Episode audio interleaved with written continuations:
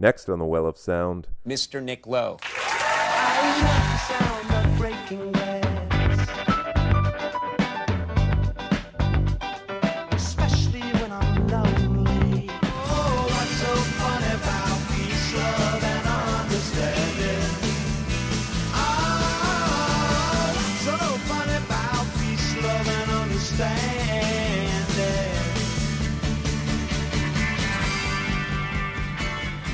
You look like butter wouldn't melt in your mouth.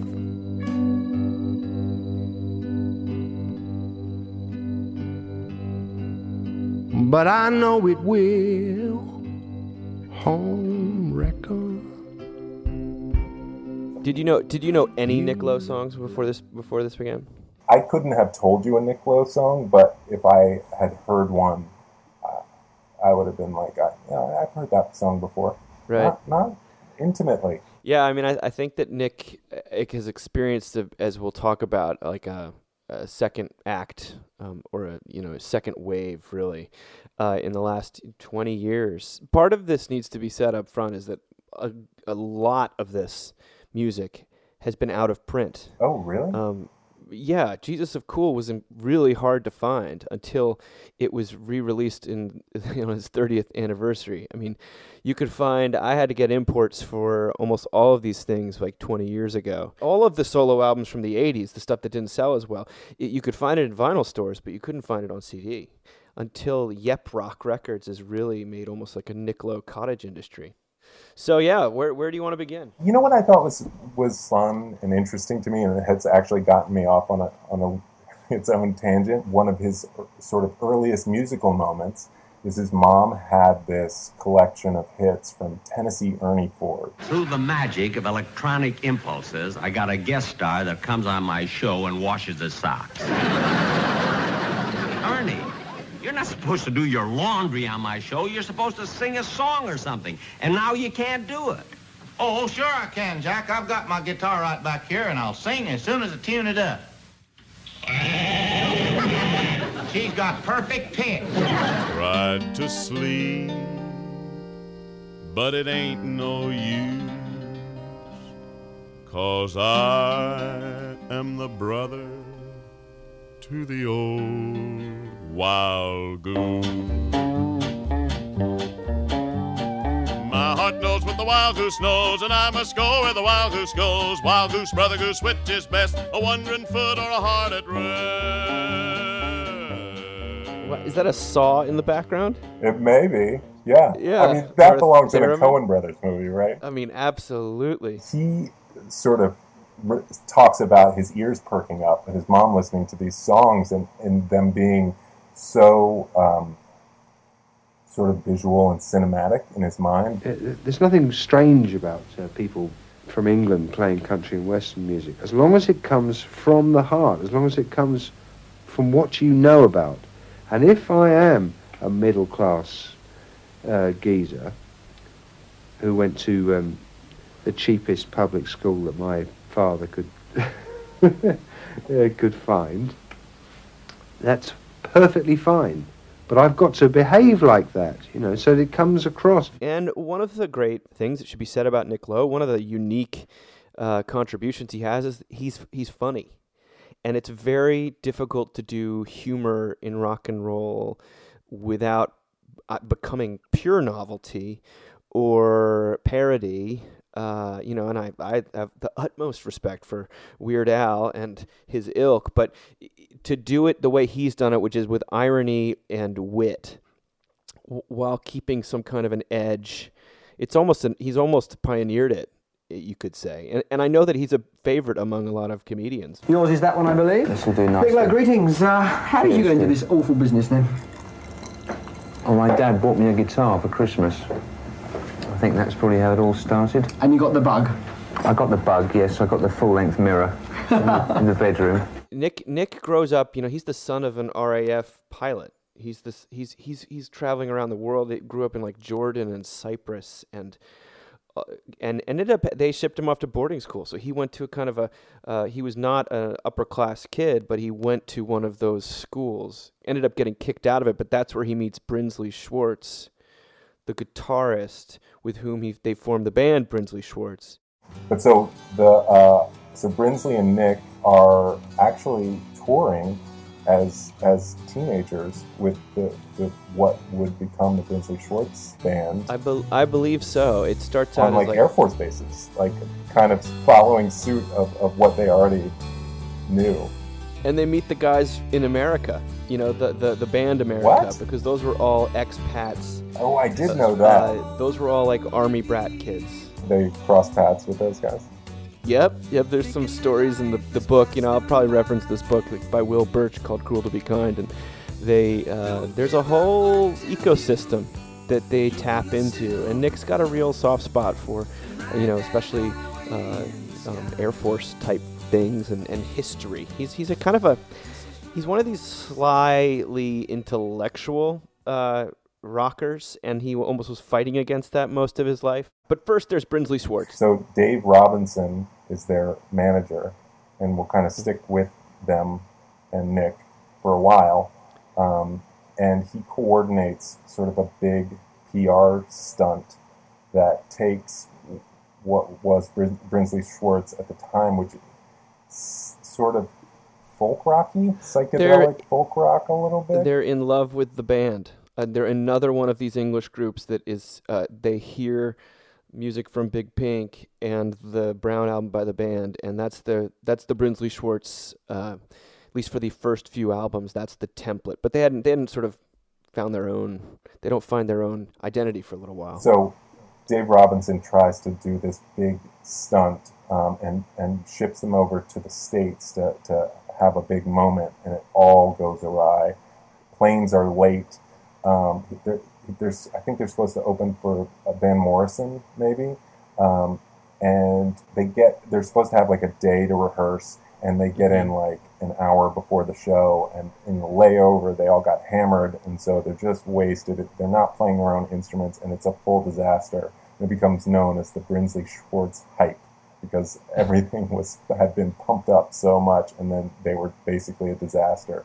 And their first um, album also got panned uh, at the time, so they go back to to the UK just kind of with their tails between their legs, a little bit pissed the, off. the first album isn't very good. I don't know if you have. I did. I listened to it, and yeah, it's Yeah. So wait, what happens after that exactly? I know that their tail between their legs. Are, they're they're ashamed of themselves a little bit. So I think that sort of the other big thing that's happening is uh, here we go again. Prog rock is is big and rising, and glam rock is also big and rising, both in the UK. And there are these big conceptual things, right? And as a reaction to that, there is this thing that I I think can sort of safely be called a UK thing at that point in time, which is pub rock. it made the real big groups, which I the sort of groups that I don't like, groups like the Moody Blues and Yes and Emerson Lake and Palmer, those sort of groups that make real pompous music. To me, it's just it's I, I, I won't say the word I was going to say. Uh, it's just not. It takes itself too seriously. It's like it's got the worst the worst lyrics. The lyrics are so like a hopeless poetry. You know, terrible. The worst kind of half-baked poetry. and uh, one of the, the leading acts at the time is Eggs Over Easy, who we've talked about. Um, I think in the, our, our maybe our Christmas episode. Yeah, they're another one of these great bands. I mean, they, I, again, the name is just unbelievably bad. I think, and if you're going to try to capture any kind of audience, I don't know who they're going for, but the songs are great. The Eggs Over Easy uh, is is and, And they, they're they- Americans, and they bring sort of a country vibe to the UK, and they end up, get this, they end up in the UK because of their manager, um, who's sort of involved with Cannon Films. Wait, really? Yeah, they were trying to get into music, and it sort of all fell apart. And they and Eggs Over Easy kind of ended up stranded in the UK as a result of some some deals gone wrong with yeah, I Cannon did. Films. I do remember that. They couldn't actually get back. Well, let's hear a song of theirs. Uh, let's hear "Face Down in the Meadow" up there, self-titled song from 1972. Well, he was face down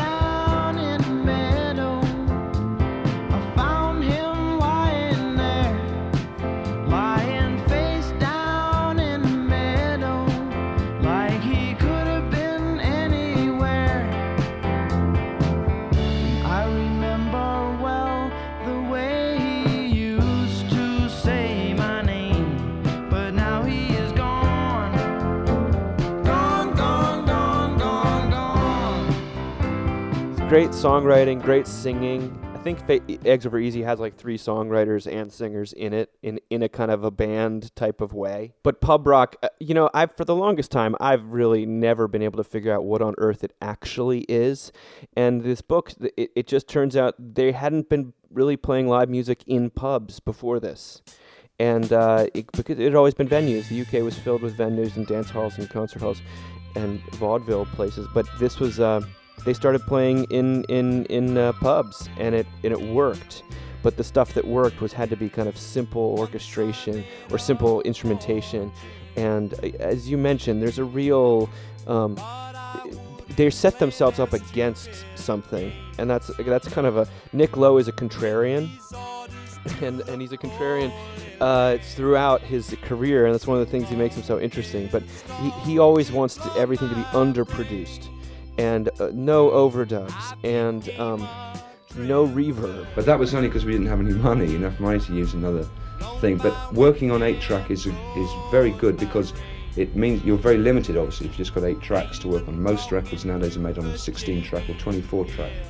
But uh, it means if you work on eight track that uh, you've got to put more thought into the record you're going to make from the beginning. In other words, if you think a tambourine, instance, is going to work, is very going to be very important for a record, And you save a track for that tambourine, and you cram all the instruments together.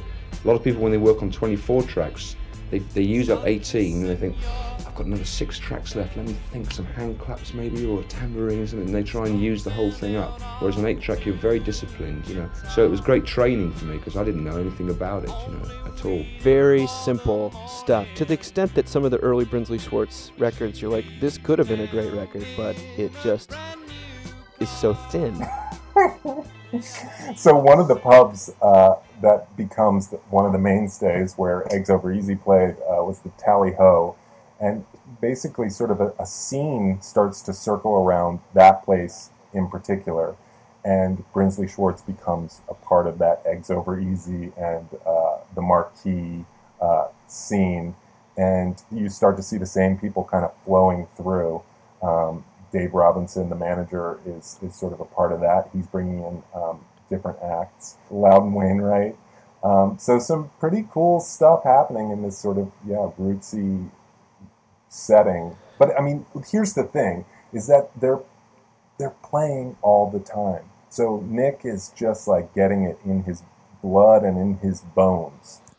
And Nick is the Nick is the he's the bass player. Yes, that should be said. And a songwriter. Yeah and the songwriter. But he's you're right. They're playing every single night. Yeah. Also, by the way, the, the pub rock should be mentioned that it, uh, drinking plays an enormous role in pub rock, from what I can tell. Uh, because you're at the pub, and uh, I mean maybe maybe it'd be the same anywhere. But uh, a lot of the stories about early Nick Lowe involve his. Um, he's just a very heavy drinker, and uh, was a lot like a like a Paul Williams. It sounds like he was a blast to be around. Right, um, right, and so it becomes sort of like the the the center of the scene and the heartbeat for for a lot of these characters. You know, if, mm. if a guy that's that's funny, talented, and larger than life, and can like hold a his drink down. Yeah. Like that guy's a winner. yeah, that guy's he's in 1972. Let's hang out with that guy. And he's uh they they really he they develop already into a bit of a cult, like a cult following. I kept reading the band, which I've never really. I like parts of their music, and I, I just don't know enough, basically. But Doctor Feelgood is mentioned in in almost every single one of these uh, descriptions, and that Wilko Johnson is their guitarist with this incredible choppy style, and uh, their singers Lee uh, Barlow, I think his name is, and he's got a great voice. But it never. I always think of the Motley Crue record. it's, I know, I do too.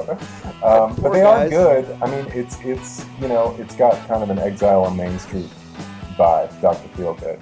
Um, yeah. And again, like you said, you can't really nail down uh, a genre with, with all this stuff. Eggs Over Easy is, is sort of country folk.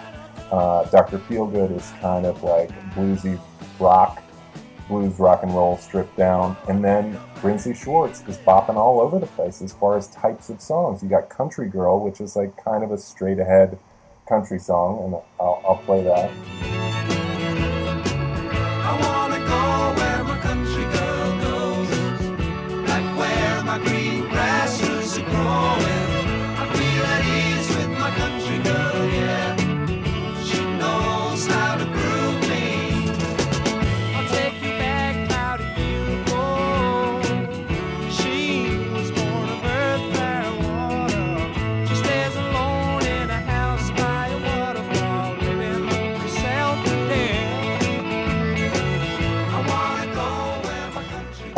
And then you've got something like Ever Since You're Gone, which totally shifts gears. Baby, you really ought to see the state I'm in. Ever since you're gone, I'm losing out, cause I'm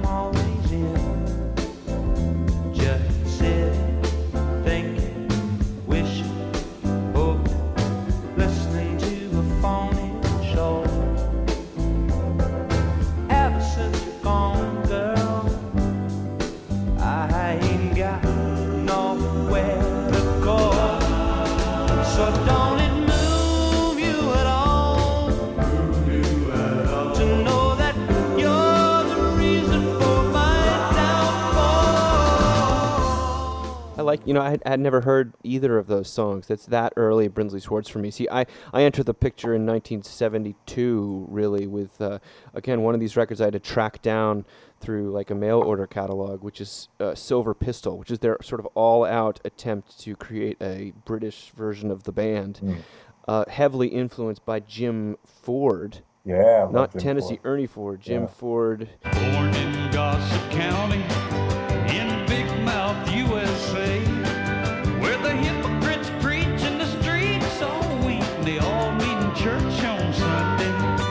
Well, they they they've decided that they just love Jim Ford, and they record some. That that's the album that I think, at least it's very well reviewed. Silver It's, it doesn't make like, none of these really sell that much, but um, I mean, they they they do an incredible cover of of Juju Man by um by Jim Ford. This this song.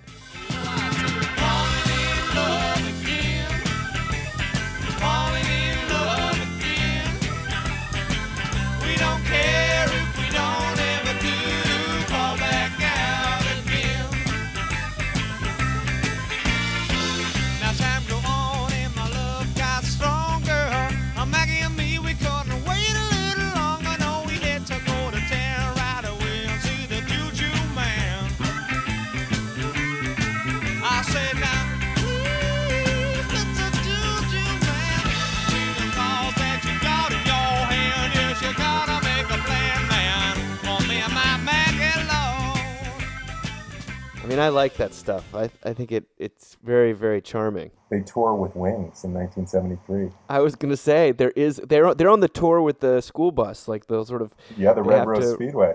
They have to be on uh, in on the bus. They That's on of the bus? things. I believe so. Oh, that's so cool. And uh, I mean, they tour. Uh, Rockpile Brinsley Schwarz. I mean, he tours with everyone. uh, Very cool. They do a lot of. They tour with with uh, Van Morrison. They tour with Bat Early Bad Company. They tour with the Pretenders. They tour with uh, Elvis Costello, of course. Uh, he's again. You get the sense that people really like spending time with Nick Lowe and his greatest gift we'll find out as a producer because he really comes into his own as a producer is that he, it's it wasn't so much that he was using all sorts of bunch of sonic tricks but that he was making people feel good he was a, he was a, he was a master vibe vibe setter I think the, the, the importance of the producer's role is very much overemphasized. Yes, I mean, everyone wants to be a producer now, and in fact, you know, in a lot of cases, you're just a geezer who goes in there and tells jokes, really. You don't, you know, a lot of the best producers actually don't know anything about music at all. They're just sort of uh, are comedians, you know, who keep things rolling along.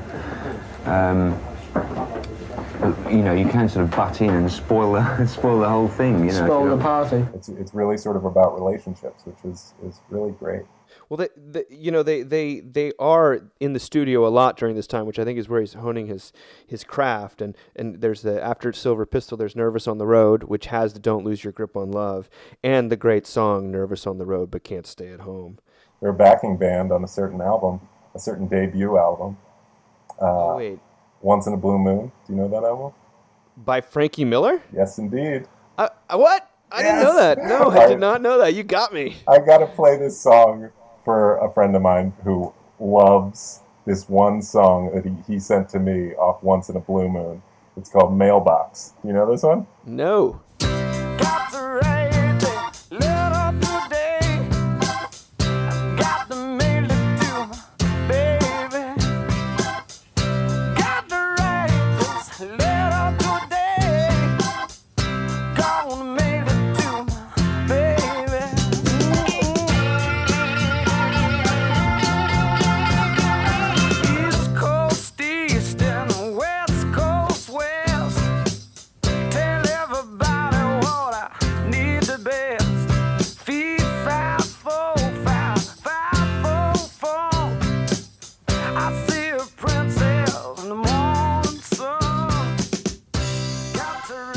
Brinsley Schwarz backing him up. Yep.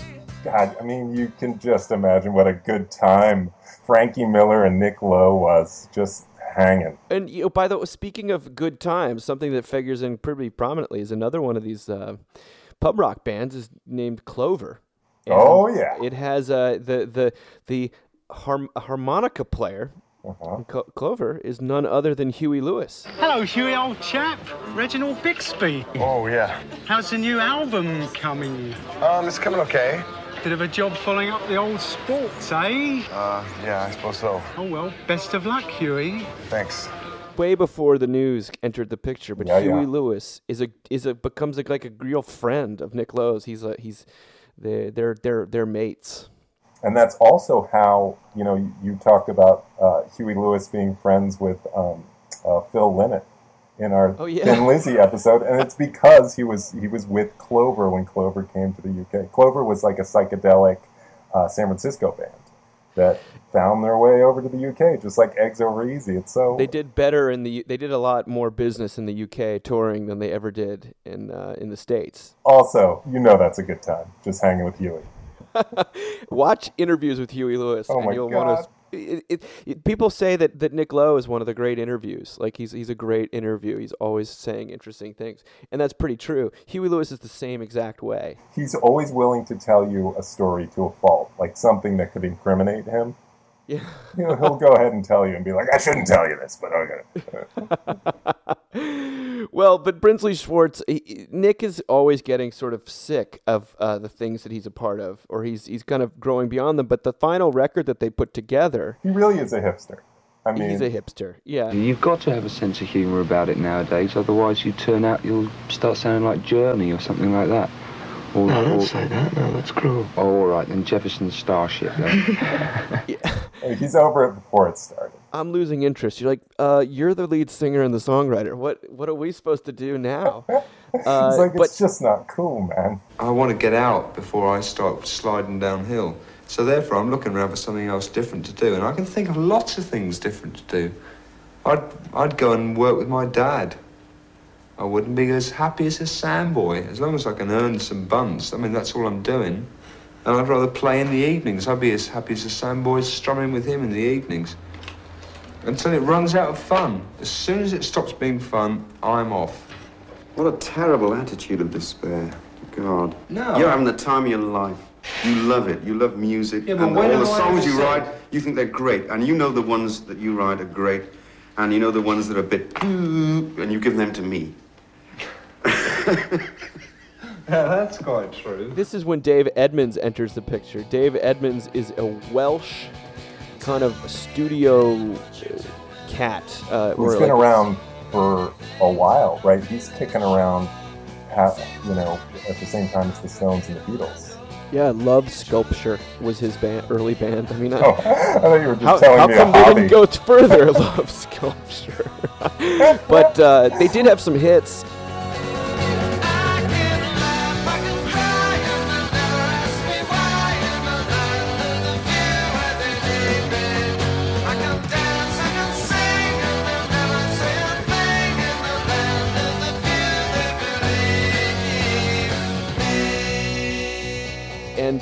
Edmunds, he was known as like a bit of like a uh, recluse, and uh, he would just spend all his time in the studio and recreating like Phil Spector sounds. And he was he, he brought a studio craft that, that Brinsley Schwarz, the band, had really re- did not want any high tech stuff going on. They didn't, and and but they realized if they wanted to have any kind of audience, they needed the sound a little bit like they did live. A little bit. They need to capture some of that energy. So they, they get one final record out of the, the guys called The New Favorites of Brinsley Schwarz, um, which is a fantastic record. I mean, he, he, he it, it begins with a song called What's So Funny About Peace, Love, and Understanding. But my favorite song on this is called The Ugly Things, which is it's actually one of my favorite songs that Nick ever wrote. So here's The Ugly Things. I'm gonna make it up to you somehow for all I put you through, for the ugly little things I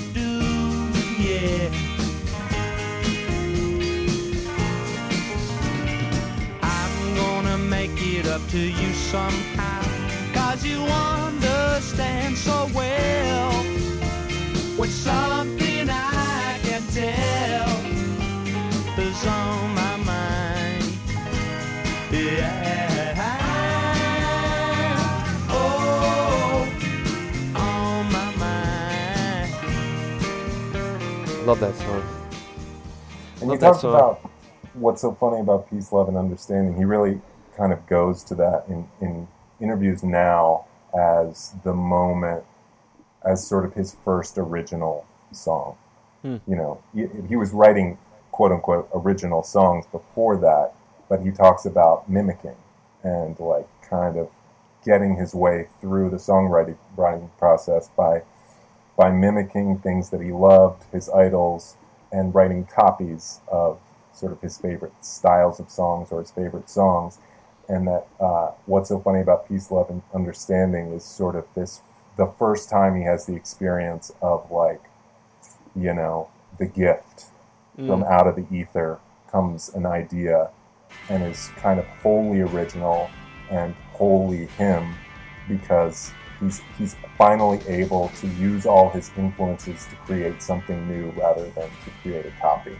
Um, and you also hear in that song, uh, there's wit.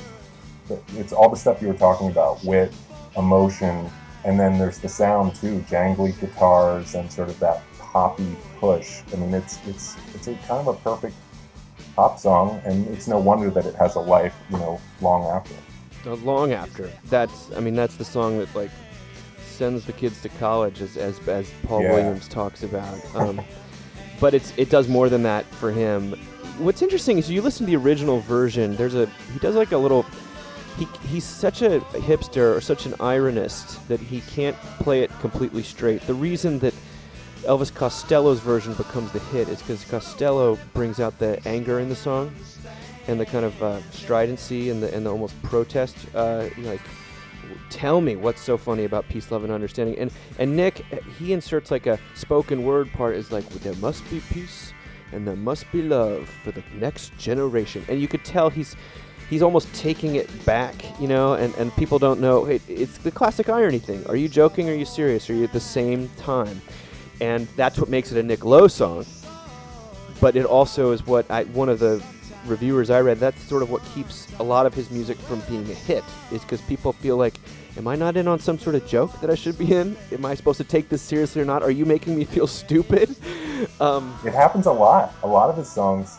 Well, we'll, we'll get to one later that I'll, I'll, I'll sort of tell you a, a little um, story about listening to it. But but yeah, it it's kind of happens over and over again. I have attempted to, to, to actually write a commercial song, you know, but the thing is that people can always find you out. People can find out, they know that when they're being lied to, I mean, they can take the most awful drivel, but generally that awful drivel is the people that, that, have, that are perpetrating it are totally convinced that it's absolutely wonderful. And so in fact, they're not sort of lying at all, but if someone's sort of talk, talking down to the audience, you know, they, they can they can tell nowadays because people are much more cynical, I think, nowadays than they used to be, and they can uh, they know all about the tricks of the trade. Really, there's not too much mystery involved in it anymore. and so Brinsley, it it it uh, it it fizzles out there, and they never quite make it, uh, though they play a, just an enormous amount of shows.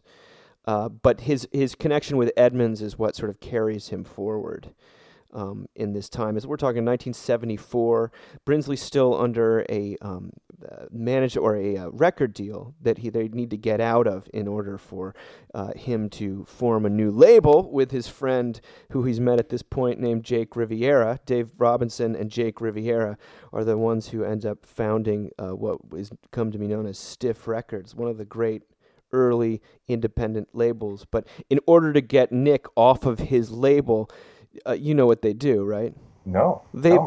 Well, he records three straight songs about the Bay City Rollers. It was so utterly ghastly that I was rather proud of the way it was ghastly, you know, and uh, that it had been done so carefully. It's, uh, I mean, very silly. You're like, wait, ha- wait, there's, we're going to a roller show. and they release it under other stuff. They keep turning in. They're like, okay, what, Nick, what's your next record? And it's like, well, here's another one about the Bay City Rollers. And uh, they said, you know, get the hell out of here, man. And that's what they're trying to. They kind of like the first song, I guess. And they're credited under like someone like a Tartan Horde or something like Oh, that. yeah, yeah, yeah, yeah. They're really trying to get him off of his label, and through kind of very facetious means. Here's Roller Show because the song's great.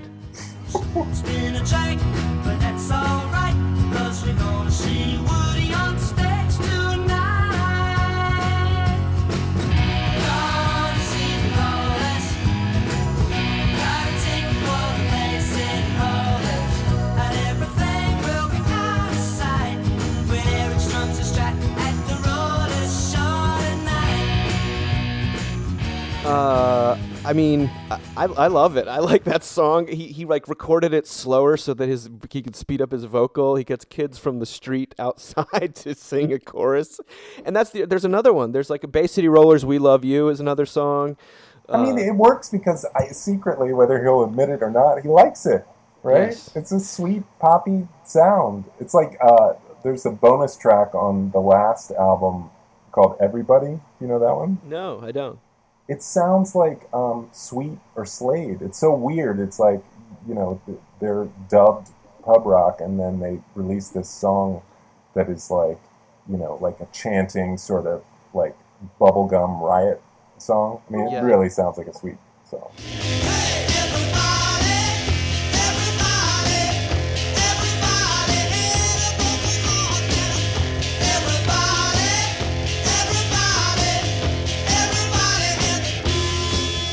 Stiff Records is the next big thing on the horizon. They finally do get out of it, and he, they form rock. He forms Rockpile with Dave Edmunds. He's he's recording with Edmunds. He's he's he's kind of in the in the back of a lot of these things, but um, in in the background, you listen to the Edmunds solo records from there. There's like a it's a great great song on there called "Here Comes the Weekend," uh, where they do. Um, they basically figure out how to do a uh, sort of an uh, Everly Brothers um, in the early 70s kind of pastiche because Edmunds loves doing sort of rockabilly and early rock and roll. Here's here's Here Comes the Weekend. You can hear that they wrote it together too.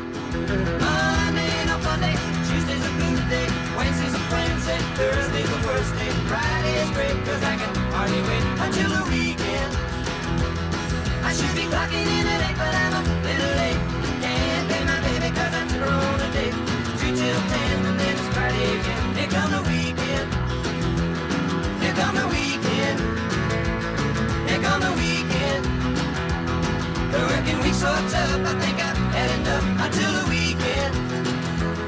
I've had it over. That's basically all you need to know about that song. But it's it's a good song. Oh, and you know Edmunds on that same record, he starts it out with a with a, a killer cover uh, of "Get Out of Denver." Get out of Denver. by Bob Seger. Yeah. And so he's it, it- Edmunds is kind of known for his taste rather than and his production chops rather than his actual uh, songwriting. Um, but It's so funny. There's an interview where he's it's it's basically it's in the studio um, with uh, Rockpile as they're working on uh, Labor of Lust, I think, and um, he has this moment where he's he's talking about Dave Edmunds, and he's just like, He and I have been through a lot together, and sometimes uh, I get surprised about uh, feeling affection towards Dave. He's not the most lovable creature in the world, for God's sake. Even though he's a great guitarist a great singer, he's not the most lovable of, of uh, people sometimes. He's like a sort of elder brother or something like that to me, in fact.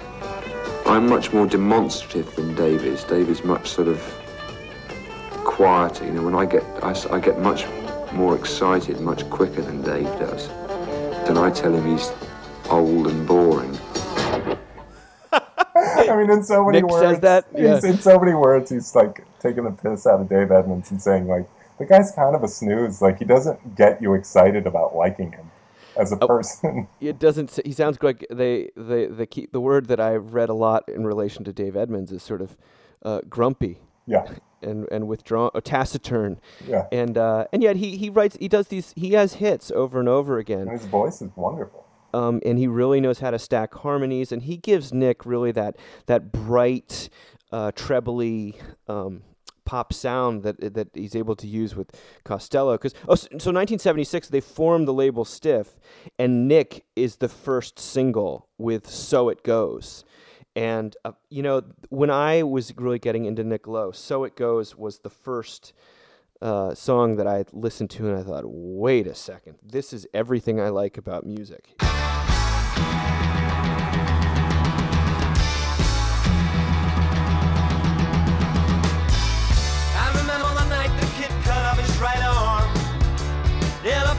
Save a bit of power.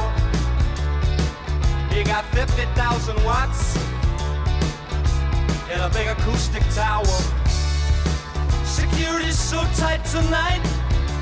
Oh, they're ready for a tussle. Better keep your backstage passes. Cause your promoter had the muscle. And so it goes. And so it goes. And so it goes. And so it goes. Just perfection. That's. Totally. Did you read that um, the single uh, was funded by Lee Brilleaux from Dr. Feelgood for He- 400 pounds He's the one who loan? like he he seeds the money to these guys. And Stiff Records is known. It's it's really got a reputation. You know, all these years later, partly because it has the, one of the coolest logos that's really ever been ever been made. But it's it's absolute anarchy. And uh, they release what's also known as the very first um, British punk single. Punk made the kids realize again that rock and roll is the property of young people. It ain't some businessman in an office who dictates what's going on. It made the kids say, "Christ, I can do that. I can, I can make that. I can make a better sound than that, and with words that are more relevant." Lowe becomes the, the, the, the what do they call it? The label producer. He becomes the staff producer. He's producing everything out of Stiff between 1976 and 1978. And the Damned come in, and they're these punks, and they put out New Rose. Um, and it's really regarded as the first punk single.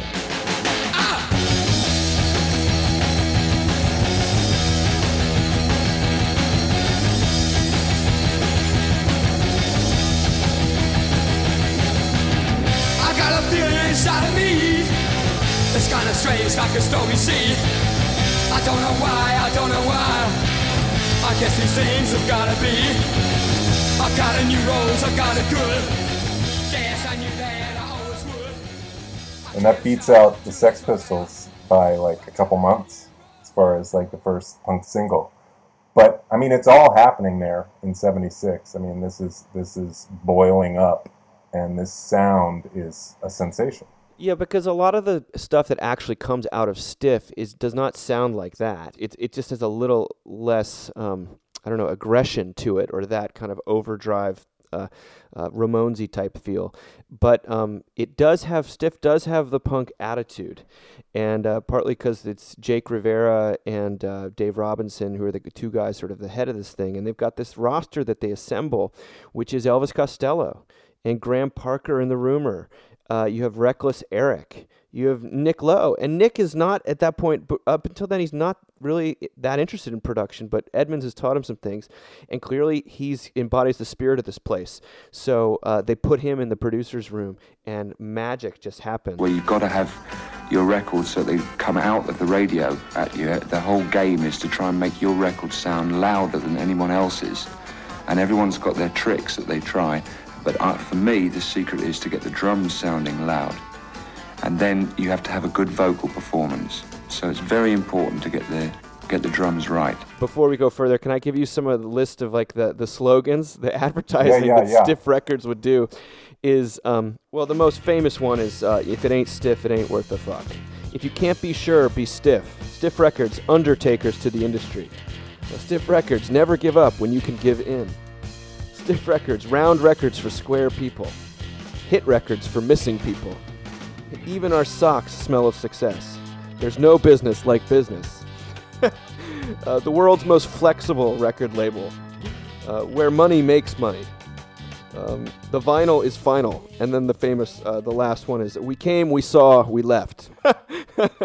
that's Stiff Records. That's if, and they do these package tours, and there's a there's a documentary of like the the last package tour, and it just is. Um, of course, it couldn't hang together because it's it's it's consciously not the bloated prog and everything, but um, it's still rock and roll. You know, there's there's there's no glam. There's a but there's there's a real uh, punch you in the guts with uh, attitude um, feeling And- to this. also there's so much talent flowing through and so much excitement around a, a new sound and right as you said being sort of anti um, mainstream uh, I, I have to sort of take us down a side road for a second because I feel like it's going to be our, our only opportunity uh, to talk about Motorhead on uh, the Well of Sound. You said Motorhead will be the dirtiest rock and roll band in the world. We are.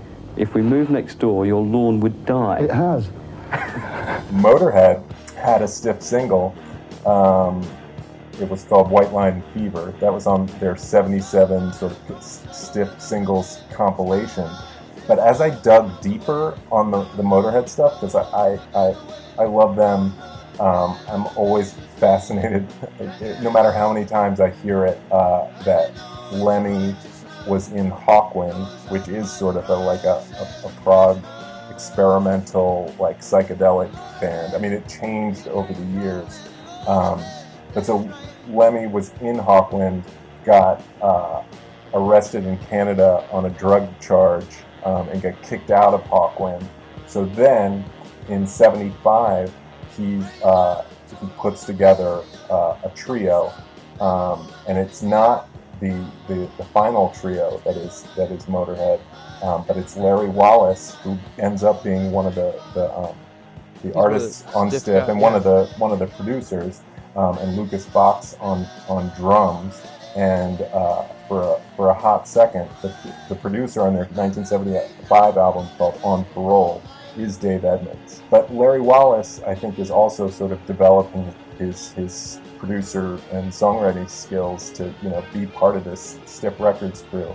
And I just have to play this at, at least this one song. Um, oh God, I might have to play two songs. Yes is the answer. This song is called Fools, and it's not Lemmy singing lead. Um, it is Larry Wallis singing lead, and to me, it sounds like an Alice Cooper song. But this came out a- under Motorhead. Under Motorhead in 75, it wasn't released until 79 when Motorhead uh, actually kind of took off. But uh, If Lemmy song, came up with the name Hawkwind and Motorhead are the best rock and roll like best band names ever. I mean, Dave Edmunds could learn a few thing or two after Love Sculpture. I mean, you why wasn't he paying attention? Motorhead, come on, give me more. So Edmunds is credited for uh, being the producer on one of the uh, the demos or one of the takes of, of the song Motorhead by Motorhead. Another ballsy. That's a bad company move right there. Is Motorhead by Motorhead, but that's a great song. But I'm going to play Fools.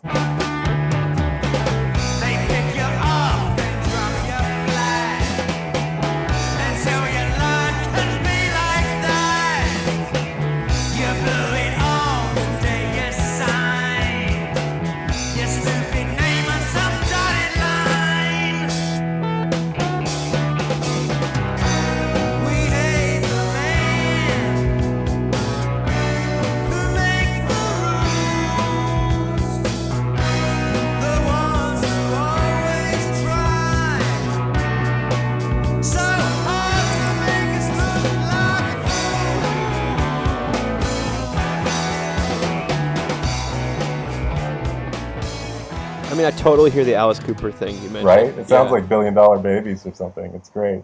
Um, that's about all the managers and the agents that tried to screw him. Oh, really? yeah, that's he says it right at the out. This is for all the agents and the managers. Um, uh, Larry Wallis also. This is I found this so interesting. He was in a band called Shagrat with Steve Peregrine Took from Tyrannosaurus Rex. Peregrine Took is his really is, is Uh huh. He's the other guy in Tyrannosaurus Oh. Rex. Oh wow, Soon okay. to become T Rex. Um, so they're kicking around together, probably also with uh, Twink and the what will become uh, the Pink Fairies, who are also Stiff Records, uh, uh, have Stiff Records singles. But um, I just have one more song to play you, and it's relevant. I promise. I'm ready. Uh, do you know the song "Leaving Here" by uh, Holland Dozier Holland. Yeah, yeah, I love that song. So does Lemmy. Hey, fellas, have you heard the news? So the windows town have been misused. Sailing all in a dream last night. Leaving this town cause it don't feel right. Cause I'm leaving.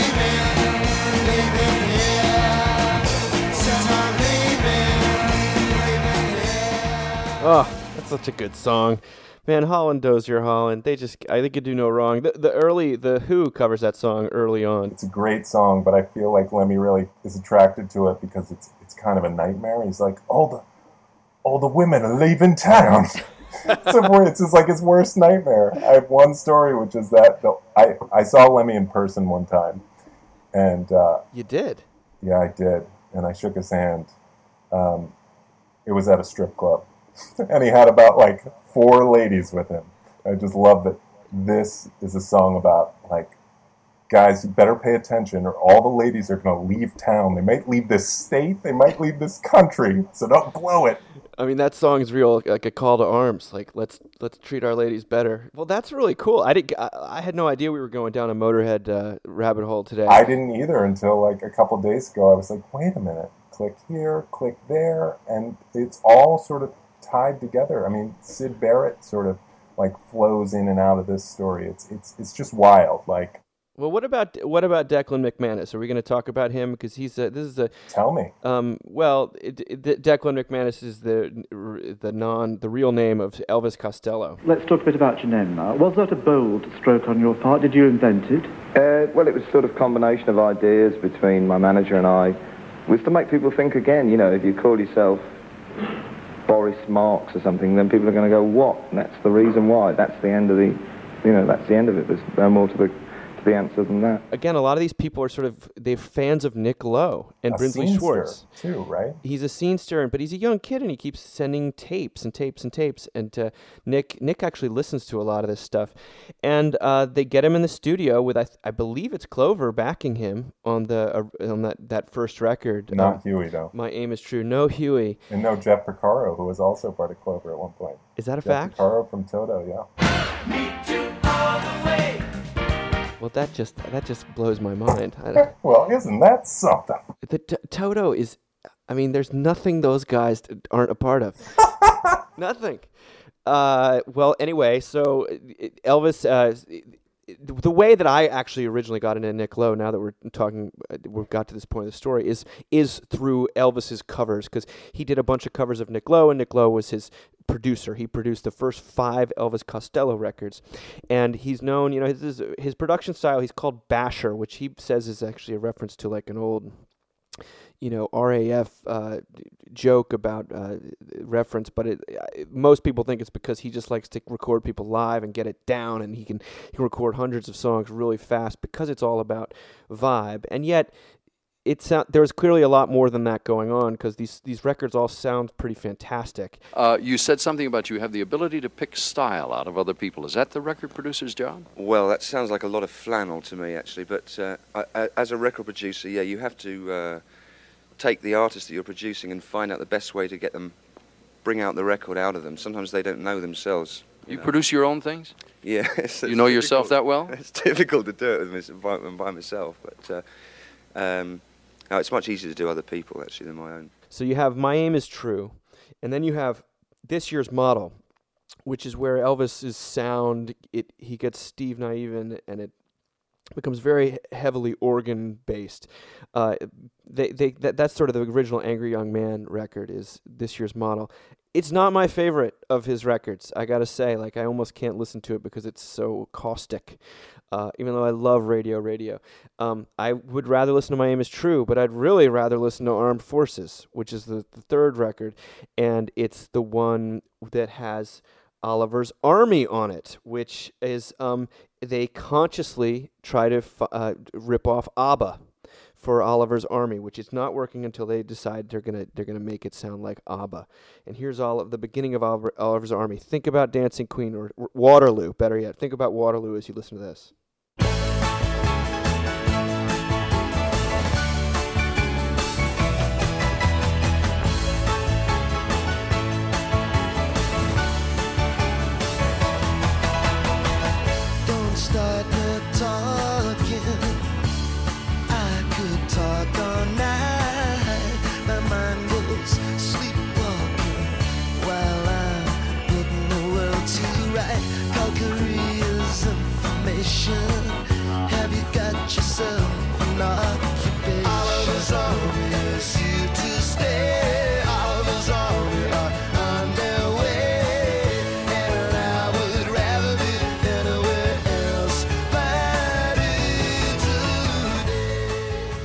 Of just a pop pop tour de force. And Accidents Will Happen is on that record. Busy Bodies. I I, I happen to really enjoy that record, but the one actually I listened to the most of all of the Nick Lowe, Elvis Costello records um, over the years has been Get Happy.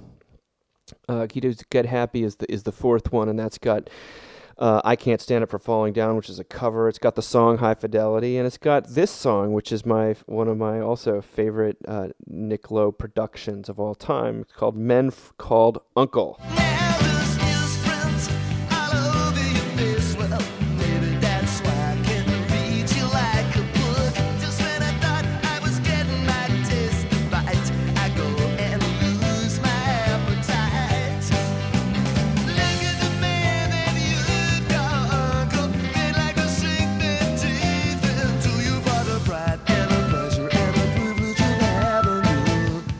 Now, people often talk about Elvis Costello as being kind of proto punk, um, but the, there were too many chords and the musicians were too good. If you listen to the bass lines being played by, I think it's um, Bruce Thomas or Pete Thomas, uh, one of the Thomases, there there's so many notes. Um, one of the re- the alchemy that was going on was was Nick Lowe's uh, interest in simplicity and directness and humor coming through because Nick is a songsmith and a wordsmith just like Elvis is maybe different. I mean Elvis is always a maybe uh, more of an acquired taste for some folks but um but just such a such an intense person where Nick seems to be like a a little bit more of the life of the party. He talks about um, sort of the, the transition that happens there in that relationship of, you know, Elvis is, is the new kid on the block. He says that gradually across those albums, it just totally shifts where Nick's kind of along for the ride and Elvis is the visionary and, and, Yeah.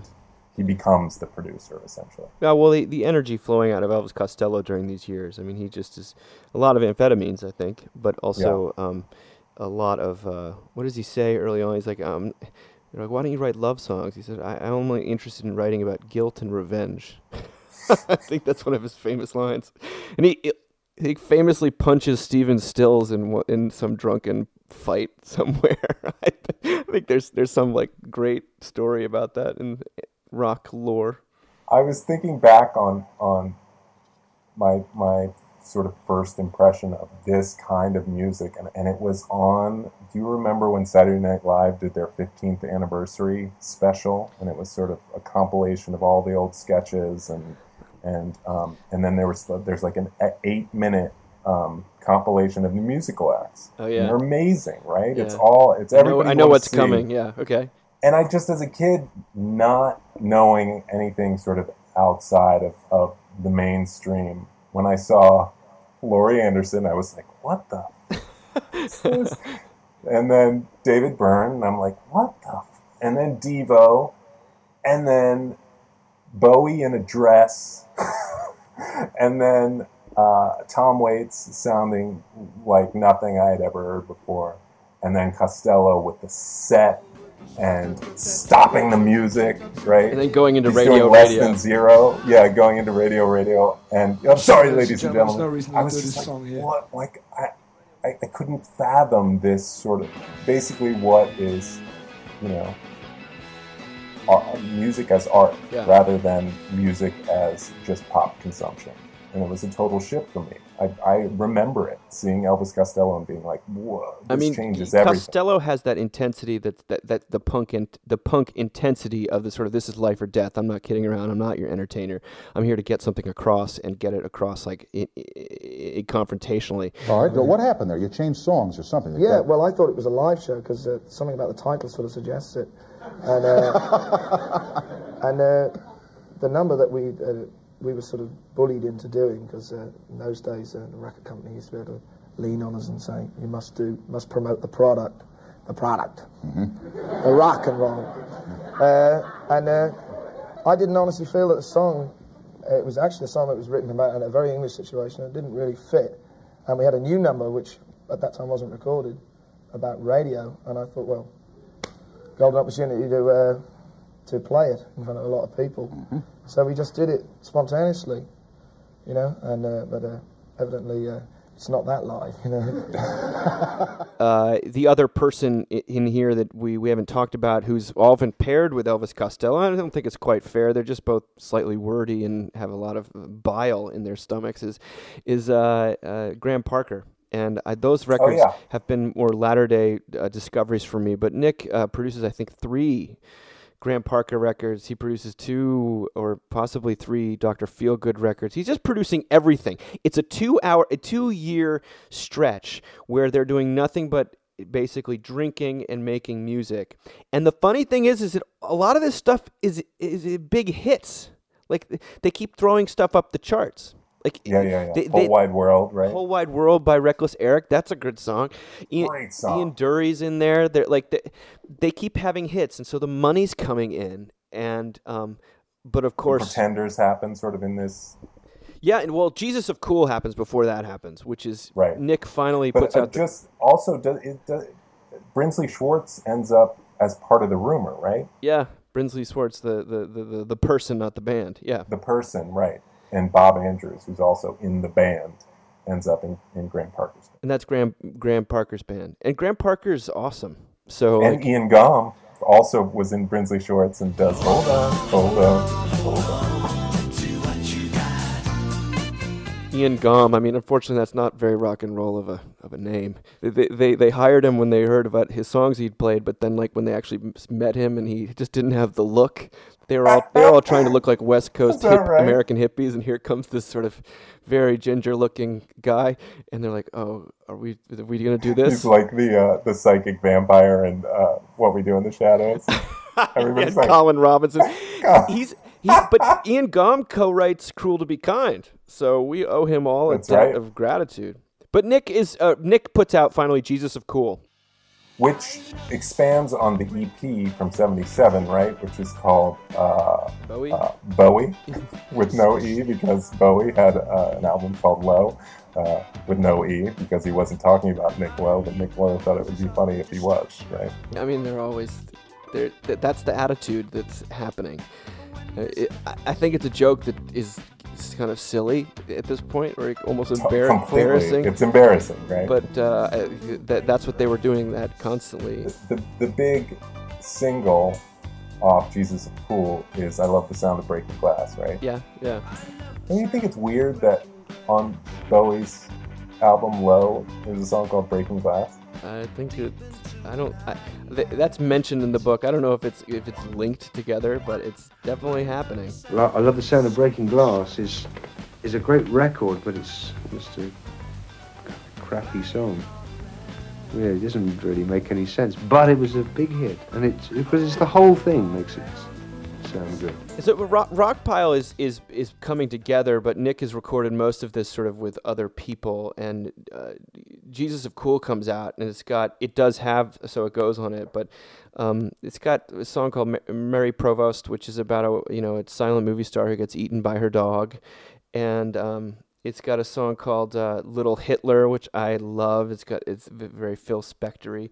One one of my favorite songs on there is called Nutted by Reality and um, here's nutted by reality. It's it, it, by the way, in America, Jesus of Cool was retitled "Pure Pop for Now People" uh, because they were worried about Which was a subtitle, right? blasphemy or something. Uh, yeah, I mean it's still a, Of the English version. It's an incredible title, "The Pure Pop for Now People." Here's "Nutted by Reality."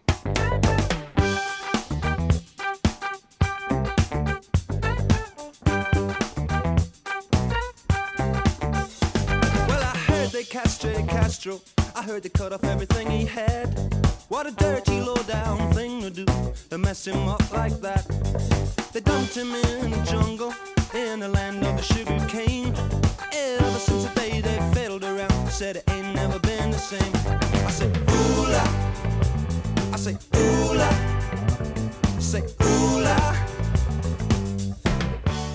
And that song also has like a beautiful like second part. So they're they're they're punk by ethos, but like what's coming out is pop music. Um, And the wordplay is, you know, sometimes I heard they castrated Castro is just fun to say. It's like he can't resist. You know, it doesn't mean anything to him. No. It's just kind of a beautiful thing.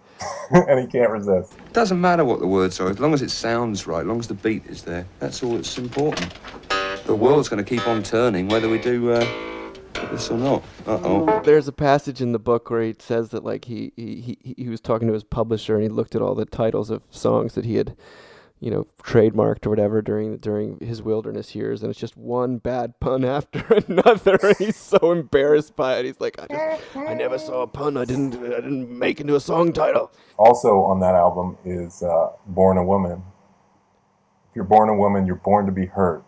Is, is another one of those lyrics and, and um, concepts that makes you wonder what the singer is intending. It's the same thing as, as um, what's so funny about peace, love, and understanding. You're like, where does where does he stand on this? Is he Is he is he pulling my leg? Yeah. Yeah, I don't. Yeah, it's a great song. Though. But that's why he, the major pop stardom eludes him. But th- so Rockpile then comes together. Rockpile, which by the way is, is him and Dave Edmunds, and then Billy Bremner on guitar and Terry Williams on uh, drums, and they're all sort of have credentials. This is why this is the, basically a super group. And um, Yeah. as someone. As one of the Stiff Records uh, slogans for the when Rockpile finally releases a record, it was uh, four promising solo careers bite the dust.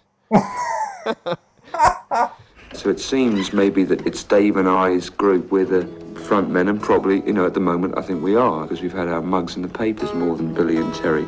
But in fact, it is a group. It's a very equal sort of basis that we're on.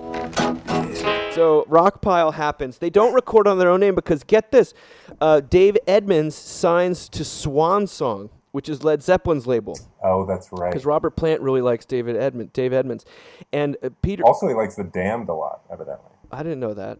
Yeah. But I know that Peter Grant, who's the famous Led Zeppelin manager, is Yeah. like a giant man who's voracious, and every every description of him is just like sounds like he's uh, uh, the penguin or something. He, he- he's he's uh he won't let Dave out of his contract, so they're not allowed to record under the name Rockpile. So instead, Rockpile the band, including Nick, record Dave's solo records, tracks on Wax Volume Four, and and uh, um, repeat when necessary. And they record. Uh, it's it's like the Wilburys almost, who rec- who were actually the backing band for Traveling Wilburys were backing band for Full Moon Fever and for Cloud Nine, and um, you know all these other records. So you have, um, but they they they also do uh, Labor of Lust, which is Nick's next solo record. Before we do that, can we play Girl Talk? Oh yeah, that's a that Costello wrote that.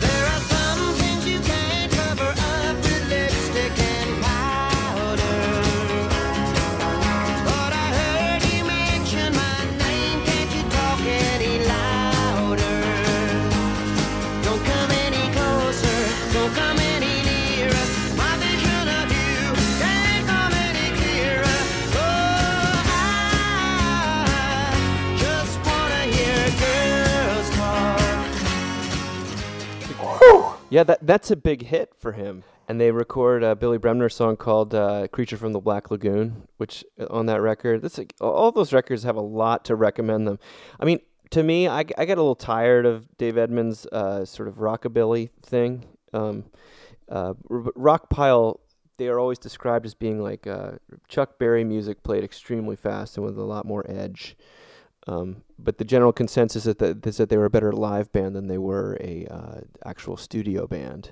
Well, I will say that there's like an hour doc just following them in the studio as they're recording some of these songs, Mhm. including, I think it's actually called Born Fighter. Um, and you watch them put together Born Fighter and you get Nick's narration as it's happening. He's getting hammered. so you watch him sort of get a little sloppier as it goes, and you see Dave kind of storm in and storm out and grump out. See, the thing is that you can't do this sort of thing unless you're on drugs. Hey! Calm down, champ. You got a big fight coming up. What I mean is that you can't do this sort of thing unless you sort of concentrate on it. Can you? That's right, champ. Yeah. Well, Everything's I- safe. that's yeah. what I would have It's thought. okay. It's all right. Calm down, bud. Okay, well just you know, all you got to do is just play in time. You know, it's, that's all. it Oh, is that all? It's just it's fun. You really feel like you're there and you're getting a piece of it, and uh, you get to see. He explains how um, his eight-track philosophy works and layering the harmonies, um, and how well they work together. It's it's really it's really fun to watch. But uh, Born Fighter would be a fun song Oh, to yeah. play. I think.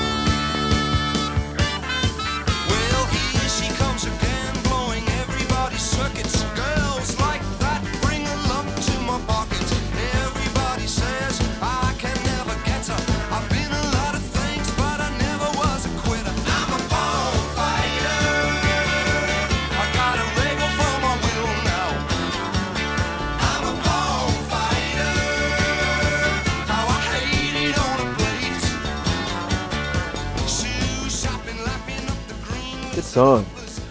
There's something like really satisfying about watching them put it together, and then when they play that final version Mhm. for, and they hear it for the first time, it's so wonderful. You just see these little smiles like creep up with on all their faces as they realize like, "Oh, we fucking did it. We had made a good It's song. good.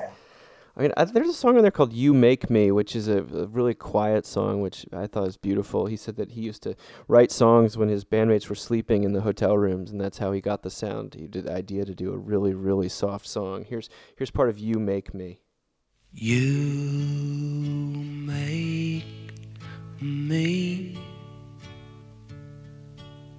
It's out of my hands. You see,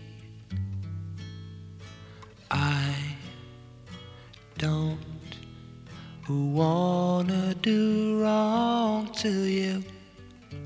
You make me. That song um, is it Basing Street? Is that how you pronounce Mm-hmm. That's a it? that's a Um, outtake, yeah. Endless Sleep on on the on Jesus of Cool. Those three songs stand out to me as a real sort of indicator of where he's gonna go eventually. Yeah. That really has staying power power as he transitions out of the 70s and out of his 70s sound, which is so defined by this rockpile stuff. Um, so it's interesting to see those songs here. You know, they're glimpses of the future, I think. That's really. I mean, the Rockpile is just records with everyone during this time, and um, most of the stuff sounds more like Born Fighters than it sounds like You Make Me and Endless Sleep. Um, it, this is also the period though where he meets Carlene Carter. You know, it just seems like yesterday that Carlene was always around the house at home, and my goodness, now she lives 3,000 miles away in London. I know, Mom, but I'm here now, and I'm glad to be here, and I'm standing on the stage with you. I know. Goodness, I tell you, your your music's a little bit different than ours. You know, just like Johnny Cash music is different from Carter family music, but we love all kinds of music, and we love your kind of music too. So let's just listen a little bit. I'd like for you to hear from my little bitty grown-up daughter, Carlene Carter. Carlene Carter is the daughter of June Carter Cash and uh, her first husband, uh, June Carter, meaning married to Johnny Cash. And uh, she's she's sort of up and coming. She had had a couple records out. They meet in London and they just become friends and head over heels and they get married. So all of a sudden, Nick Lowe is the son-in-law of Johnny Cash. and Right. Which is, in its own way, probably a dream come true. And the warm sunshine is like a stranger. There's a cruel violation with the dawn. Lord, my pain can't stand illumination. And one of these cold, lonesome mornings I'll be gone. I think it's complicated. I think that, Yeah, I that bet. Nick, that Johnny really likes Nick, and uh, i i- there's a lot. There's you can look on YouTube because the the song "The Beast in Me," which Johnny ends up singing, that Nick kind of writes for him. There's a like a ten year gestation period. Well, he was a little uh, shy about playing it for me. You know, here I am, father-in-law, and he didn't want to push songs to me. And uh, he almost refused to let me have it for a long time until we talked him into it. The marriage doesn't doesn't actually go the distance. Um, but there's some happy years there, and and and, and Rockpile is the backing band for um, uh, Carlene Carter's album Musical Shapes, which is a great record, and Blue, Blue Nun. Here's a song from from that. Uh, I'll just do the first song. Uh, call, I'll do a song called "Too Bad About Sandy." Sandy lost her head to a man with no heart. Believe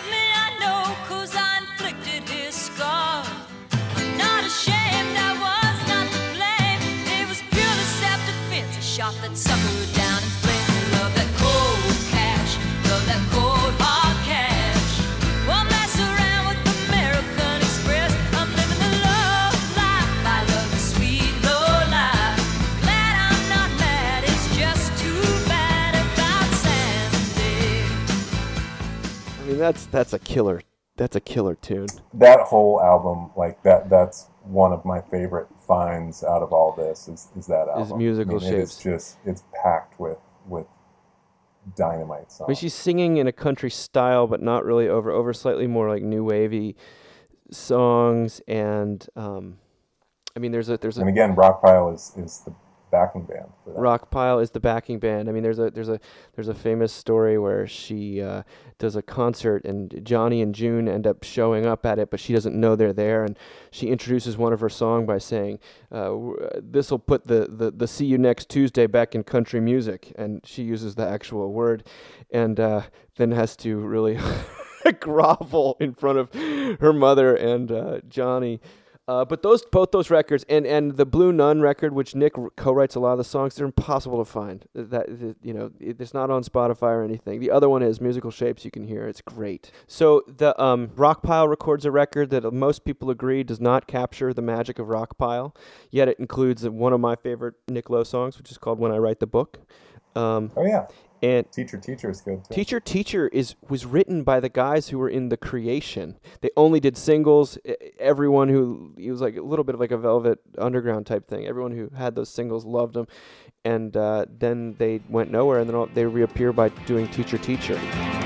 Young love, teacher's pet, cheeks flushed, apple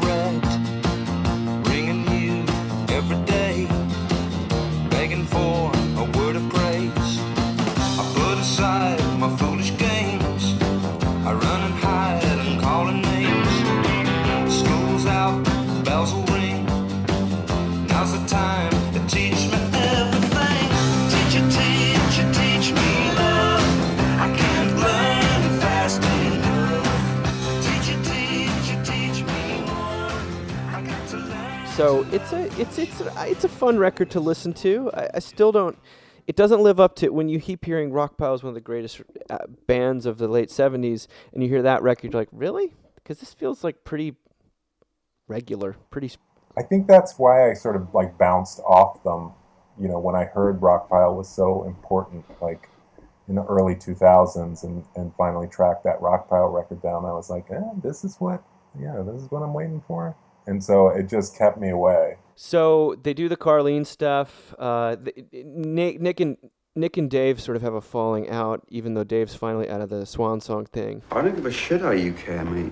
I'm just telling you, like, Mike, I heard all that crap you came out with, and I'm reacting to it, and it, I think it's stupid. Really stupid. Well, that's why I think you and me are friends. and thus begins basically the um what can be called Nick's like kind of uh, long slow slide of the 80s and there's some really great songs in there. Um and he's still producing cool records but but Yeah, like T-Bird Rhythm. the T-Bird the fabulous Thunderbirds he produces. Yeah. he's he's he's around. I think the drinking is is becoming consuming and it, his his his struggle to get sober is takes up a lot of the 80s and his divorce I found out that he was asked to write the songs for the movie Top Secret with Val Kilmer, the early Zucker Brothers Uh-huh. film. Um, Uh-huh. And he did. He went and, and watched the movie and wrote the songs, and they didn't use a single one of them. Really? Wouldn't that have been cool? I'm not the first guy who fell in love with a girl he met in a restaurant who then turned out to be the daughter of a kidnapped scientist, only to lose her to a childhood lover who she'd last seen on a deserted island and who turned out 15 years later to be the leader of the French underground. I know it. It all sounds like some bad movie. I think there's a lot of good stuff in in the '80s. Oh, I don't mean you to dismiss sort of it. dig for it. Stick it where the sun don't He's shine. not as cool during this period. But oh, I forgot to mention, Chrissie Hynde cites him as one of the reasons the Pretenders come together in the early days Oh, really? because James Honeyman Scott, who's her the guitar player of the early Pretenders, he was obsessed with Nick Lowe and he refused to come to London and like kind of become part of this band. And then Chrissy's like, well, what if I get Nick Lowe to produce a song? And th- then then he comes and it's they go with this Kinks the cover. Kinks cover "Stop Your Sobbing," and Chrissie Hynde ends up marrying Ray Davies of the Kinks. It's all it's all a happy happy time, I guess. But he only does that song uh, and the the B side, but it's pretty good. Chrissie Hynde's voice and her lyrics are are striking. She's incredible. She's also another I- amazing interview. If you uh, look Yeah. for interviews with Chrissie Hynde, she, she not She boring. on the scene.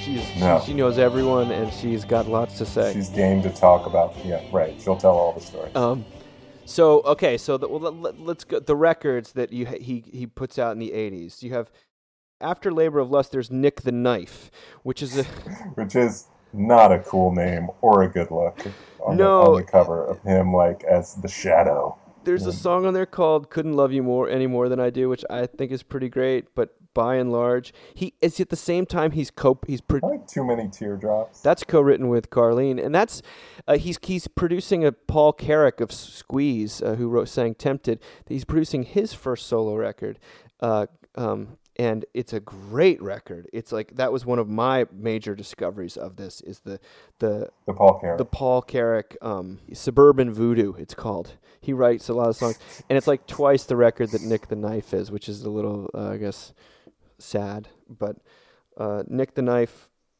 is followed by what's the next one? The Abominable Showman. Yeah, which has uh, "We Want Action," which I think is a decent song.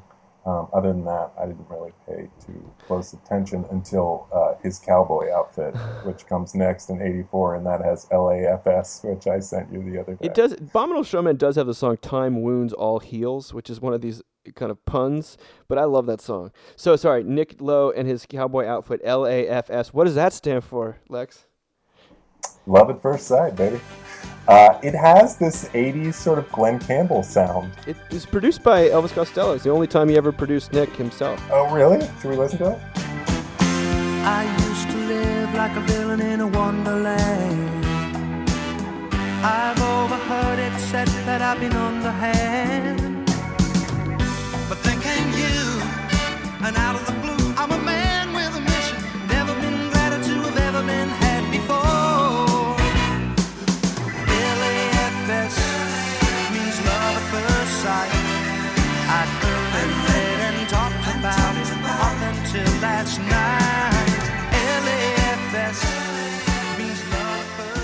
He doesn't like that song, but I love it. Really? Well, that's I, I, that's what he says. He is on a contract that has him like doing a record a year. Do you write for the charts, or do you write for yourself? Damn right, I write for the charts. There's no, there's no, uh, there's no point in in making a record really without without intending for someone to buy it. You know, all that stuff about oh no man, you know I can't, I can't, you know, uh, be bothered with that commercial scene. You know, that's that's just horse feathers. That is. The next one is The Rose of England, which most people agree is a lot better than the others. I like that song a lot, and it has "I Knew the Bride." right? It's got I Knew the Bride, which was produced by Huey Lewis. Huey Lewis? Oh! You can hear Huey singing on I Knew the Bride when he, she's Really? Also, the video is very Huey Lewis, and I wouldn't be surprised if Huey maybe directed it. Uh, that's that's worth a little research. But I know Huey Lewis and the News directed all their videos, I- um, which are hilarious, by the way. That's that's worth that's worth like a half an hour of your YouTube time just watching old Huey Lewis. But videos. speaking of uh, Nick Lowe music videos, the clip, uh, the clip for "Cruel to Be Kind" was shown on the very first day of MTV. Wow, that's true. And it's it's the footage from his actual wedding to Carlene Carter with Rockpile there, like, and they they filmed a couple things the day before. Here's Rose of England though; it's such a good song. For feckless boy, she did weep and wail, saying, Lord, have mercy, where did I fail?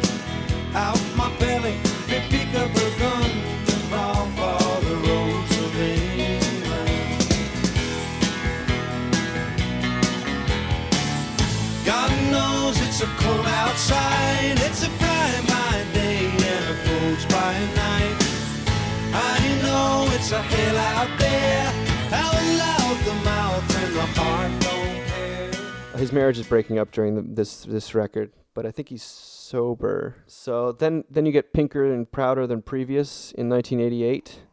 Oh yeah, I skipped that one. It's uh, it's it's him trying to go like lo-fi intentionally. I think a lot of the drums are recorded on uh, on like uh, cardboard boxes. There's a there's an amazing um, cover of a John Hiatt song called "Love Gets Strange," and John Hiatt will play plays a role. And he, he John Hiatt. It's this should be just a footnote, but John Hiatt grabs Ry Cooder and Jim Keltner, the famous drummer, and gets Nick to play bass in this little super group called Little Village and uh, it's universally acknowledged that Little Village uh, was an amazing live act, and the record stinks. I mean, they, they they they put millions of dollars into this record, literally millions of dollars in this record, and it went nowhere. And John Hiatt got all the blame, but um, it's uh, y- you can find it in basically it used to be a mainstay of every uh, bin. It Bargain yeah, bin. it's like definitely one of those super group. Four supergroups. supergroups. Um, so 90 brings Party of One, which I think marks, I, I don't know what the actual reception of the album is, uh, but for me, it definitely marks a shift in tone.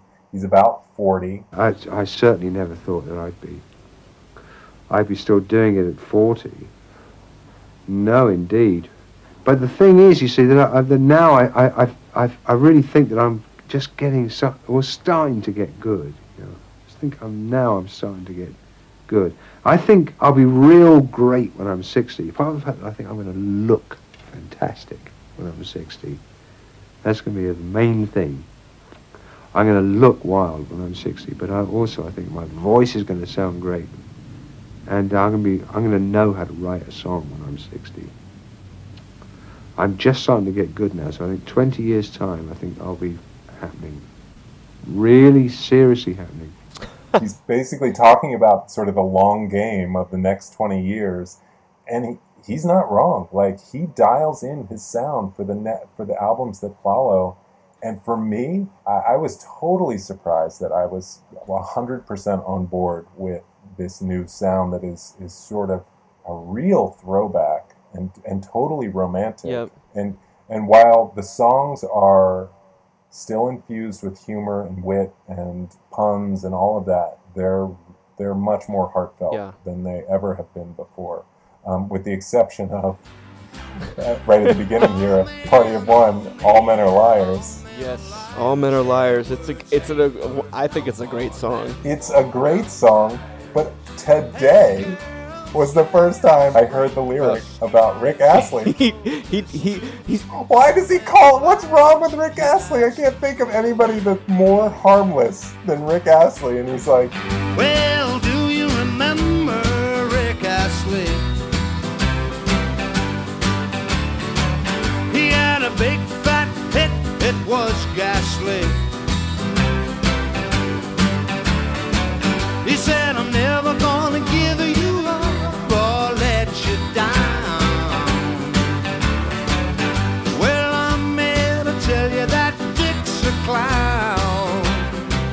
just like he couldn't resist the rhyme of Astley and Ghastly. And then, but then, like Rick Astley, that song becomes such a cultural phenomenon. Like another ten years later, where everyone's rickrolling each other, and it's this uh, all men are liars, and Rick Astley is like the, at the top of the heap.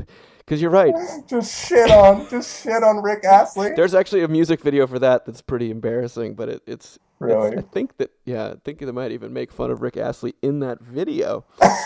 um, he's such a nice guy too. But you're right. I think there's the shift towards the latter day, the phase two of Nick Lowe, and um, you know, Party of One was one was a. If, I love the song uh, "What's Shaking on the Hill." It's it's a beautiful, beautiful song, and I don't know why you keep me on is really great. 1994, and but he's he, he's he's gotten out of his deal, so he can make records a lot more slowly. Jake Riviera calls it refers to him as the least hardworking man in show business.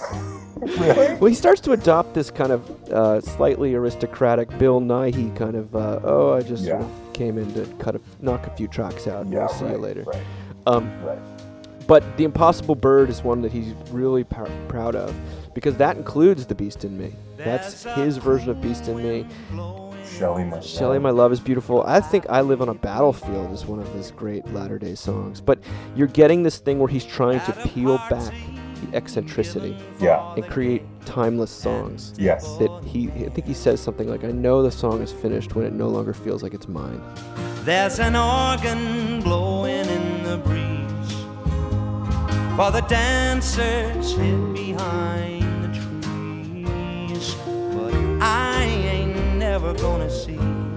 what's shaking on the hill. and I, I entered into this stage pretty pretty enthusiastically. I, Dig My Mood has has oh Dig My Mood has uh, a lot of he, that's the one they, they thought they could never better, and so they almost stopped making records after that. But it's got a song called "What Lack of Love Has Done," which I think is a perfect, perfect, beautiful tune. But it's also got a cover of uh, Henry McCullough, uh, Henry McCullough, who was a one of the guitarists in Wings. Yeah, wrote- I knew I knew and he wrote a song called there called "Failed Christian," which is one of my. I just love the song to death, and Nick's version is a lot better than Henry McCullough's version. Let me tell you, it's all good stuff, and he's really making. He's kind of becoming this elder statesman. You could just listen to all those albums back to back and sort of have one experience. Yeah. They just all work together so well. They're all beautiful. Any any any standouts for you? Um, actually, one of my favorites is on uh, "At My Age," and it's uh, "Rome Wasn't Built in a Day." That's a good. That's a great song. You don't know it, but I've made my mind up. You'll wind up in my arms. First, I have to break down your resistance to my charm. Yes, darling, I know it won't be easy, but I won't rest until I find a way. Everybody knows that Rome wasn't built in a day. He's, he's trying to construct got basically perfect songs that will stand the test of Right. time and that have a little bit of a, a hook, some, something interesting going on, but not a lot of Nick Lowe in them. But and he, people keep talking about how he's become such a beautiful singer too during this time. Right. It does have that sort of uh, performer excellence that you think of with like a Frank Sinatra. Mm-hmm. He's sort of getting to that that level of vocal styling where it's it's full, it's rich. Um, you look forward to his voice in a way that uh, isn't necessarily so in this, this stuff in the 70s, where this is like, this is vocally driven. It, and you notice he rec- he records a couple covers on every single one of these records. He always says he just does. He he's it's kind of in keeping with his self-deprecation, but he doesn't. He kind of doesn't want it to be all about him, or he thinks it's it's a very English way of saying like it might be egotistical to have nothing but songs written by him on the, on a, on a Nick Lowe record, which is he's he's he's calling the shots in his career at this point. He's not trying to make hits so he can do this. But you know, Lex, I think you see this in a lot of these. Um, amazing lyricists uh, that they simplify things over time. Springsteen, the same thing. You listen to Greetings from Asbury Park, and it's just how much many words can I fit in here Yeah, right. compared to what he does now, which is trying to strip it down and kind of get to the essence. He talked. I saw an interview the other day uh, where he talks about his process and sort of how he believes it works. You know where these things come from, um, and he talks about looking at his old stuff, right, from his his younger days, and and listening to those songs and, and thinking like, why'd you mess it up? Why'd you mess it up by doing it yourself? Don't do it yourself it's just there and it will come to you. You just have to be more patient. You know, he sort of associates his younger days with with being too eager and um, moving too quickly. Uh, and and the truth is is that the song is there and bit by bit will reveal itself to you, and all you have to do is just keep a hold of it, which I thought was was interesting and in my experience as far as creative stuff goes is is becoming truer and truer. That's, I mean, I think that's beautiful. It, it's really what it is is profound. I think I I th- I, I see a, some wisdom in that man, and I think that he's a almost like a archetype of someone who's aged really well. He he talks about he doesn't rock anymore; he only rolls. Um, and he's, you know, uh, as time's gone on, people like Wilco, you know, have have really embraced him as almost like a grandfather type. He's called the headmaster of British music or something like that. Um, he's he's dignified and uh, partly, and, and he's also just uh, he's funny and he's he's still making music. He's not like giving it up.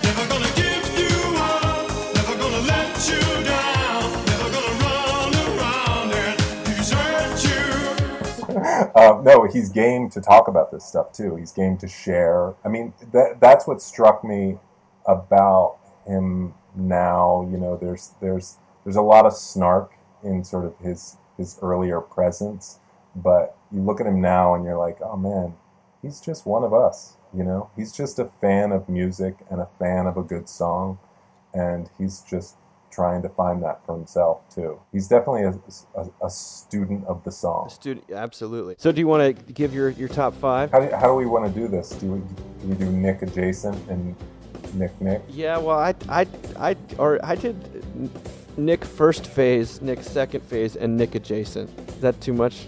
No, uh, I, I've just got Nick adjacent. Uh, so we've got some stiff singles in here that I like a lot. Maybe by Jill Reed floors me.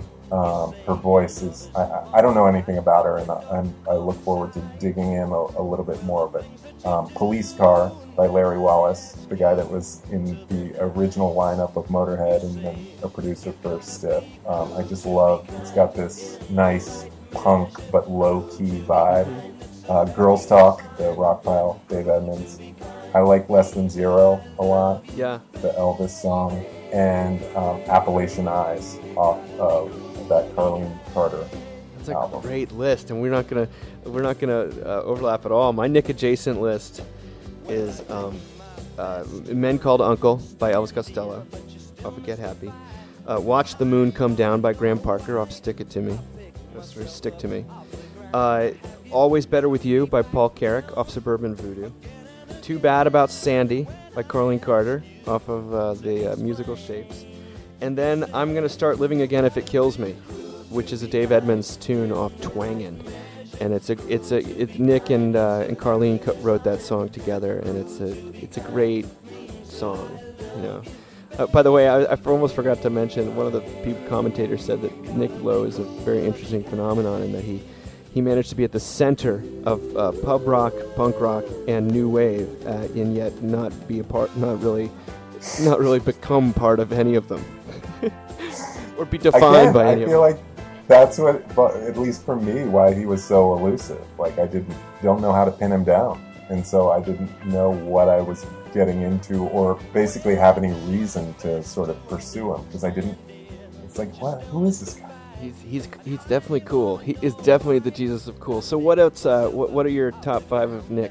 By the way, I wish if I had had a, a, a top six for Nick and Jason, "Whole Wide World" by Reckless Eric would have been in there. That's that's it's an awesome song. Um, top five Nick was was tough. I'm gonna say no reason uh, off Jesus Jesus of Cool because I like that sort of Island Records vibe he's got going on in there. I mean, once again, you know, nothing is the same, right? There's he's he's, trying out different different styles sort of constantly, and yet fitting all. And I think Dave Robinson ends up buying Island Records. Yeah, Oh, or really? running it or something. Sorry, continue. Yeah, gets Oh, wow. folded into Um, Stiff gets folded into Island. So no reason. Um, it was either that or I love the sound of breaking glass, which is just undeniable. But um, Born Fighter uh, off uh, La- Labor of Lust. Um, also, I don't know if you remember this, but um, in our first episode, the Mott the Hoople uh, album or uh, Mott the Hoople episode, uh, one of my Mott the Hoople songs was "One of the Boys." which uh, has a phone ringing at the at the beginning, and I said that I love songs with phones Yeah. ringing. So I'm going to pick Switchboard Susan. Switchboard Susan, won't you give me a line? It sounds like it's just this creep that's calling up operators, and Making it sexual innuendos. but it's just it's a thumping song. Um, LAFS, Rome wasn't built in a day, like I said. Um, and uh, I'm going I'm going over here, but I do like I read a lot, which is um, off one of the last uh, couple Yeah. albums there, which is just heartbreaking. Wow, that's a great list, though. My list would be the of the sort of the early Nick. It's uh, when I write the book, so it goes. I mean, these are the classics. I I, I, I tried to go more obscure, but they're just perfect. They're so good. Cruel to be kind. I can't get. I never want to So turn that song off. Um, the ugly things by the Brinsley Schwarz song, and then the Rose of England. I think that that's Rose of England to me feels like the last gasp of his first phase. Yeah. Uh, Right, it and the second phase would be what lack of love has done. Then there's the beast in me, which is uh, one of these eternal songs where he he successfully stripped away the Nick uh, and just got to something very deep and I think uh, honest. Um, the song called "Hope for Us All" off of "At My Age," Oh, which yeah. I think is a, a really wonderful encapsulation. Uh, lately, I've let things slide.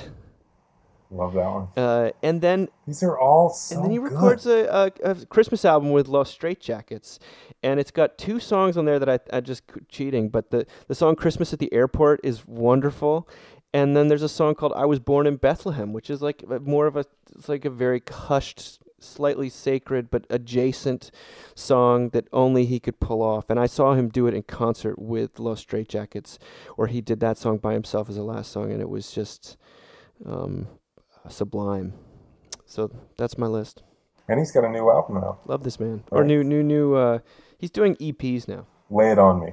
That's the name of the EP. He's not the least hardworking man in show business. He continues to write and record know. music. And it, he, Who said that?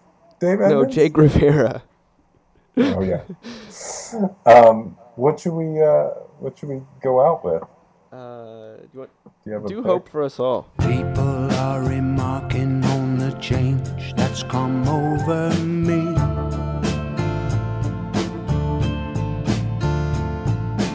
It can be explained very easily.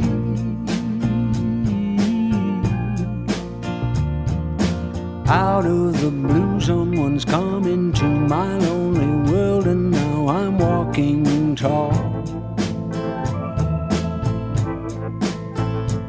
And if even I can find someone, there's hope for us all.